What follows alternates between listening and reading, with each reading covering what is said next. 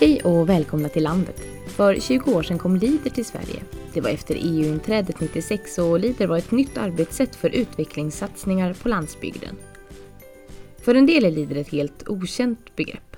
Andra har hört talas om det men vet inte riktigt vad det är. Och så finns det de som arbetar med landsbygdsutveckling inom Leader-finansierade projekt varje dag. För Leader handlar kort och gott om planering och beslutsfattande över pengar som ska användas för att stötta lokala utvecklingsprojekt och småföretag. I dagens avsnitt ska vi fördjupa oss i Lider och lokalt ledd utveckling. Annika Andersson, du är verksamhetsledare på Lider Sjuhärad och har varit med sedan starten. Välkommen! Tack så mycket! Och så har vi Börje Karlsson från Jordbruksverket som har koll på det mesta när det gäller att genomföra LIDER-projekt. Vilka goda resultat de fått och vad som kanske inte föll så väl ut. Välkommen du också! Mm, tackar! Vad är LIDER? Om vi ska försöka förklara detta lite luddiga arbetssätt för någon som inte, inte vet vad det handlar om. Ja, LIDER är ju en eh, form av eh, landsbygdsutveckling. Vi jobbar enligt en speciell metod som vi kallar för LIDER-metoden. Eh, LIDER finns ju i alla EU-länder. Totalt är det över 2500 områden och alla de här områdena har skrivit en egen lokal strategi för utvecklingen av sin area så att säga. Det hela kan man väl säga kortfattat då grundar sig på att man jobbar i ett trepartnerskap. Det innebär att eh, offentlig sektor, ideell sektor och näringsliv jobbar tillsammans. Och eh, det ser vi ju gärna att man gör i allt ifrån projektplanering, i genomförandet eh, och sen efter projekttiden också. Varje Leaderområde har en egen styrelse som består av lokala aktörer ifrån de här tre olika sektorerna och det är de som gör prioriteringar av de projekt som de anser då fyller upp den strategin som man har lokalt. Därför kan det också skilja lite grann mellan områdena så att eh, det händer ju ofta att det ringer någon och så har de en projektidé som de har hört har genomförts på annat håll. Eh, med stöd av Leader. då. Och eh, då får man ju kolla upp, eh, funkar det här med vår strategi? Är det vad vi har behov av i vårt område? Och då är de ju såklart välkomna med en ansökan. Mm. Och det kan också vara förklaringen på varför man inte kan få igenom en ansökan ibland då? Så man tycker att det här har ju funkat på andra ställen. Men det måste rimma med min lokala strategi för att jag för att det ska gå igenom? Ja absolut. Den lokala strategin är ju det dokument som vi har att utgå ifrån. Och sen utifrån hur den strategin är formad så har vi nu i den här programperioden någonting som heter urvalskriterier. Vilket innebär att man poängsätter ansökningarna. Det gör vår styrelse då. Och, då får man ett visst antal poäng och så ska man upp i ett minipoäng eh, för att bli prioriterad. Vad kan det vara som, som den här strategin handlar om? Ja, det är ju upp till varje område såklart. Men, eh, men jag tror nog att alla Sveriges Leaderområden har turism som ett utav sina teman. Sen är ju det här med lokalproducerat, inte minst mat, eh, nya jobb, nya företag. Det är också någonting som är, är jätteviktigt för livet på landsbygden. Eh, sen någon form av livskvalitet-tema. Eh, för det ska ju inte bara vara arbetstillfällen, det måste också vara trivsamt att bo och, eh, och finnas, vistas på landsbygden. Mm. Är det typ service och sådana saker då? Service är, är, kan vara en sån sak men det kan också vara rena fritidsaktiviteter som söks av ideella sektorn, föreningsliv, hembygdsgårdar, bygdegårdsföreningar och liknande. Sen har de flesta Leaderområden eh, mycket aktiviteter för ungdom. Många har ju egna övergripande ungdomsprojekt då för att eh, stimulera ungdomar att göra egna ansökningar och att få igång ungdomsrelaterade projekt ute på landsbygden. Vad är det som är så bra med Leadermetoden? Det är ju att många människor har möjlighet att jobba tillsammans, att man går ihop eh, borra i vad vill vi här på orten? Vad är det viktigaste för oss nu och, och vad är våra prioriteringar? Eh, hur ska vi kunna genomföra dem? Vem tar ansvar för vad? Eh, vad gör ungdomarna? Vad gör de äldre? Och hur kan vi samverka? Ja, i grunden är det ju att eh, man startar med, eller har startat med att ju gå igenom det område som är aktuellt och komma fram till vilka problem och behov och möjligheter som det här området då i första hand bör uppmärksamma och som man då sen kan eh, eh, ta sig an genom de här projekten som kommer att växa fram. Och det här är ju baserat sen då i, på hur utvecklingsstrategins innehåll. Så att det, har det fungerat så ska det vara bra kopplat till det här geografiska området som vi då kallar Leaderområde. Mm, att vi verkligen kan få ut precis det vi behöver i just vår lilla... Ja, eftersom man har kommit fram till vilka behov som eh, man i första hand bör så att säga klara av. Eller, och sen har ju metoden en styrka eftersom den innehåller så mycket av ideellt engagemang. Eh, och det är ju, kan man säga på två sätt. Det ena är ju att det, det ger ju resurser. Man jobbar, man jobbar helt ideellt alltså, lägger ner arbetstid och så vidare. Eh, och det kan ju komplettera de här projektmedlen då som finns. Men samtidigt eh, ger det ju också eh, ett engagemang och säkert att man kopplar sig starkare till det man så att säga skapar och genomför. Mm, just det. det kan vara identitetsskapande på det sättet också kanske? Ja det beror ju på vad projektet har så att säga, för uh, utformning. Men det finns ju tydliga exempel på där man säger att nu vill vi utveckla en by eller en ort på det, på det här sättet och så vidare. Och då är det klart, då, då sprids ju det givetvis för, till befolkningen i orten. Det pratas ibland om lite pengar som söks, eh, men det är egentligen en metod. Ja, det är en metod och eh, den som har en bra idé som vill arbeta enligt LIDE-metoden eh, och det hela stämmer, eh, den har ju då möjlighet att även få ekonomiskt stöd. Men det är väl det som är lite unikt med LIDER att alla idéer som prioriteras de är väckta i ett underifrån perspektiv. Det är alltid de som berörs av projektet som är de som initierar det.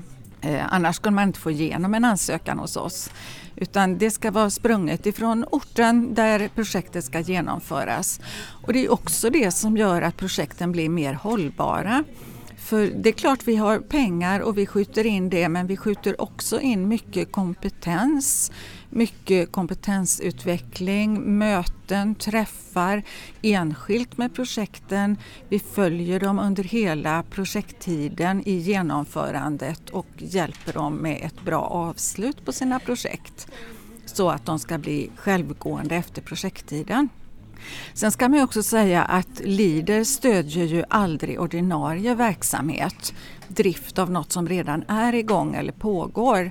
Utan det här handlar ju om att testa nya idéer. De får gärna vara innovativa och oprövade. Men de ska alltid vara, det ska vara ett nytt inslag i själva idén. Och förhoppningen är ju att de sen ska bli självgående. Men ska man jobba med innovativa projekt så måste man ju också vara beredd på att några av projekten kanske inte kommer att lyckas. Och då har man ju ändå haft den möjligheten att man med stöd har fått lov att testa sin idé. Vem är det som eh, drar nytta av eh, Leader? Alla. Eh, allt ifrån boende, besökare, de som driver företag, de som jobbar inom offentligsektorn. Alltså alla är ju vinnare på att lokalsamhället mobiliserar och aktiverar sig. Har vi några exempel på hur vi kan dra nytta av Leader? Det kanske du har, Börje? Ja, det finns ju många exempel. Man kan ta något konkret exempel att du har en ort som har en biograf som är på dekis och Eh, man inser att eh, ja, den här biografen den kommer väl inte att fortsätta men eh, får vi installera digital teknik så är den här biografen i toppklass igen. Och då kan projektet handla om att ja, biografen ska få digital teknik och då får man projektstöd till detta. Finns det flera exempel på den typen av, av LIDER-projekt i landet som har genomförts? Ja, det... det är klart att om du tittar på eh, ta en sån sak de bygdegård, samlingslokal Om du bor i ett område så är du säkert där på olika saker, evenemang, tillställningar och så vidare. Och det är klart om du då rustar upp eh, bygdegården på ett eller annat sätt, mm, kanske bygger till med ett kök och så vidare, ja då är ju du som medborgare direkt eh, så att säga, där och kan se och förstå att här är standardhöjning och det har skapats genom ett Leaderprojekt. Någonting som väldigt många har fått del av det är ju satsningar när det gäller tillgängliggöra natur och kultur. Eh, upprustning av vandringsleder till exempel är ju en sån sak. Eh, torgaktiviteter, att få in landsbygdens produkter in i stan. Det är ju någonting som har varit till nytta både för producenter på landsbygden men också för besökare och boende inne i stan. Men ofta är det ju så att Lider är startskottet till någonting.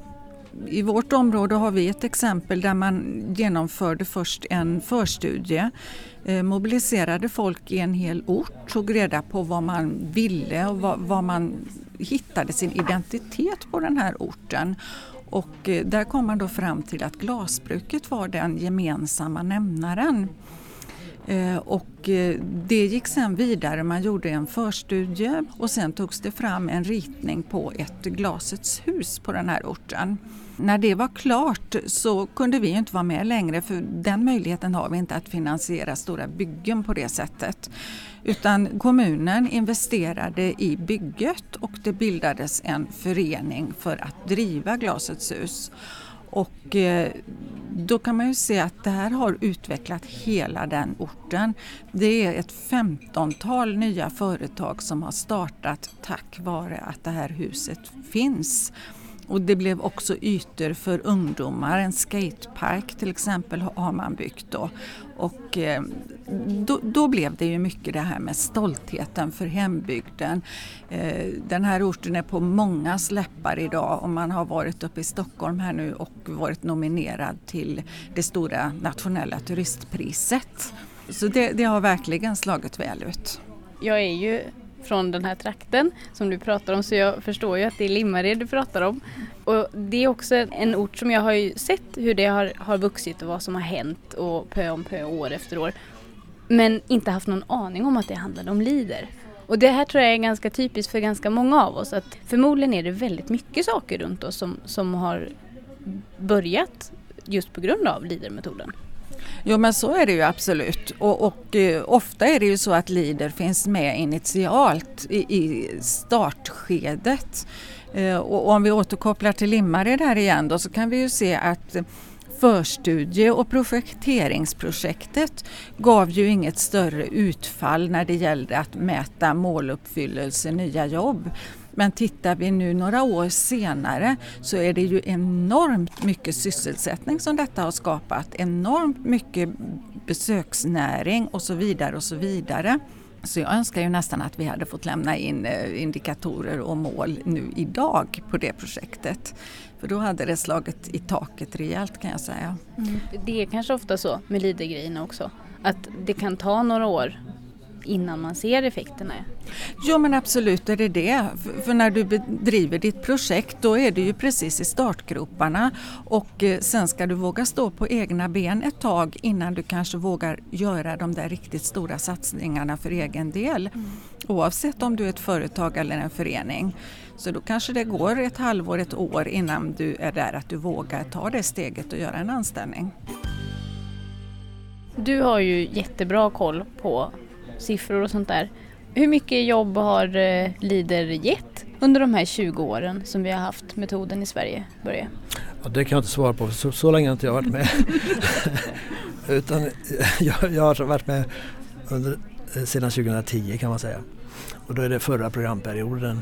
Eh, och då är det så här att eftersom det är ett program inom EU så har man ju eh, fastställt indikatorer Eh, Eh, och eh, en indikator som man då hade bestämt skulle mätas för, för alla områden då, och i princip landet då, eh, var ju påverkan på nya arbetstillfällen. Och nya arbetstillfällen är ju i det här fallet då, det kan ju vara allt ifrån korttidsarbetstillfällen, säsongsarbetstillfällen. Det kan ju också vara heltidsarbets och det kan vara nya företag. Så det är så mätningarna har gått till. Det är det som när, vi, när man pratar om ett nytt arbetstillfälle. Då innehöll programmet ett värde, det var väl 5750 arbetstillfällen. hade man satt som målvärde.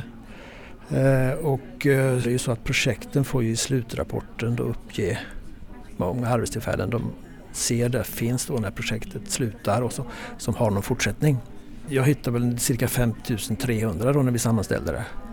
Så det var hyfsad måluppfyllelse. Det blev någonstans runt 92 procent av det målvärde som var satt här 2007. Mm. Men de här 5300 eh, jobben som du pratar om, kan du, vet du inom dem hur många av de tjänsterna som är säsongs och hur många som är fast och långsiktiga och sådär? Ja, vi har ju, alltså det finns ju med i slutrapporterna då, uppgifter som säger vad det är för typ av verksamhet man har hållit på med i projektet eller man har etablerat i projektet. Eh, och det är därför jag säger att eftersom det är mycket som är turismsatsningar och det är klart att eh, då ser man ju direkt av ett projekt om det handlar om ett museum som är sommaröppet. Ja då är det ju sommarjobb under två, tre månader och så vidare. Va? Mm. Men oavsett vilken, vilken sorts arbete det är så är ju 5000 nya jobb eh, mycket. Oav, oavsett om det är heltid ett helt år eller om det är säsongsjobb. Ja, i alla fall är det i linje med vad man hade som mål då när man skrev programmet. Den här programperioden så eh, är det lite nytt att ni jobbar med flerfondslösning. Det är alltså flera olika fonder där ni, man kan hämta sina medel och, och till sina projekt. vad, vad innebär det? Förut pratade man om LIDER men i den här perioden genom att man kan då ha utvecklingsstrategier som finansieras från flera fonder så, så kallar vi det nu för lokalt ledd utveckling. Och de EU-fonder som är aktuella är ju pengar från landsbygdsfonden, man kan få pengar från havs och fiskefonden, från regionalfonden och socialfonden. Eftersom fonderna står för olika, ska vi säga, Eh, innehåll egentligen så, och, och eh, då, då, kan man få bredare verksamhetsfält som man täcker in i sina strategier. Om vi tar som socialfonden så kommer man ju nu då att ha med sånt som påverkar eh, eh, hur man kan få folk i arbete, alltså arbetslösa. Eh, hur man kan kompetensutveckla arbetskraft så att de passar bra in i, i arbetsmarknaden i området och så vidare. Och det är ju så att säga nya verksamhetsfält då som har öppnats upp. Det här är intressant, alltså man, man eh, använder nu hela EUs arsenal av så att säga, fonder. Så att projekt som inte har eh, fått stöd tidigare programperioder kanske skulle kunna starta den här gången för att det plötsligt finns en fond som passar projektets inramning? Jo men så är det ju absolut. Det fanns ju projekt som, som man ville söka redan under förra programperioden som inte riktigt vi kunde hitta stöd för inom Landsbygdsfonden. Eh, så det är ju en möjlighet som har öppnats. Mm. Så det här med flerfondslösningen det, det är egentligen bara bra? Ja, det är väldigt positivt för det öppnar så många nya möjligheter. Sen när det gäller byråkrati och redovisning och så, så, så, är det ju så att vi jobbar ju faktiskt med offentliga medel och det är klart att det måste vara en noggrannhet i det och det ska kontrolleras och det ska redovisas. För det är ju trots allt våra skattepengar det här handlar om och det ska ju gå till rätt saker. Men jag måste ju säga att eh, våra Leaderkontor finns ju till för att hjälpa de som driver projekten, de som söker projekt och de som driver projekt med, med all den här byråkratin. Och eh, det är ju bara, har man en idé, ring Glidekontoret. Vi kan avgöra om det här finns någon möjlighet att, eh, att eh, tycka att det här ryms inom vår strategi. Och då finns vi ju där och hjälper till med ansökan. Vi skriver inga ansökningar men vi kan ju vara med när de gör sin ansökan, tala om eh, var de ska trycka, vilka knappar som gäller och, och var de ska skriva vad. Eh, och det gör vi ju hela vägen igenom ända fram till slutredovisningen så, så att det finns hjälp att få om man tycker att det här är svårt. Precis, jag tycker vi skickar med lyssnarna det. Att eh, har ni en idé och ni är lite osäkra, ta kontakt med ett Leaderkontor så får ni hjälp och vägledning genom, genom djungeln. Absolut, alla är välkomna. Mm. Tack så hemskt mycket Annika Andersson och eh, Börje Karlsson för att ni var med i podcasten Landet. Tackar. Tack, tack. Du har lyssnat på Landsbygdsnätverkets podcast Landet och jag heter Ida Lindhagen. I nästa avsnitt fortsätter vi prata Lider, men då om hur metoden förändrats under de här 20 åren. På gott och på ont. Missa inte det!